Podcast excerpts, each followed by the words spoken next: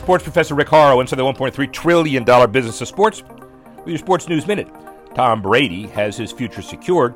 He agrees to that massive contract to join Fox Sports as a broadcaster when he retires. Pay him more than his entire NFL career.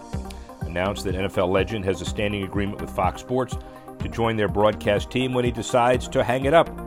Staggering figure 10 year, $375 million deal, largest in the history of sports broadcasting. Three times more than Joe Buck accepted a five year deal from ESPN earlier this year. It's unclear whether Brady will retire to join Fox. When will he retire? He certainly will, eventually, nearer to becoming a reality, but you never know. Brady's short term retirement following the Super Bowl, paired with his future announcement, are now questions as to whether there truly be last year in the NFL or maybe more. Stands to reason Fox would not have informed investors of the future deal if it weren't coming to pass soon, meaning it could be time to prep Brady for our screens every week. Sports professor Rick Horrow, Sports News Minute.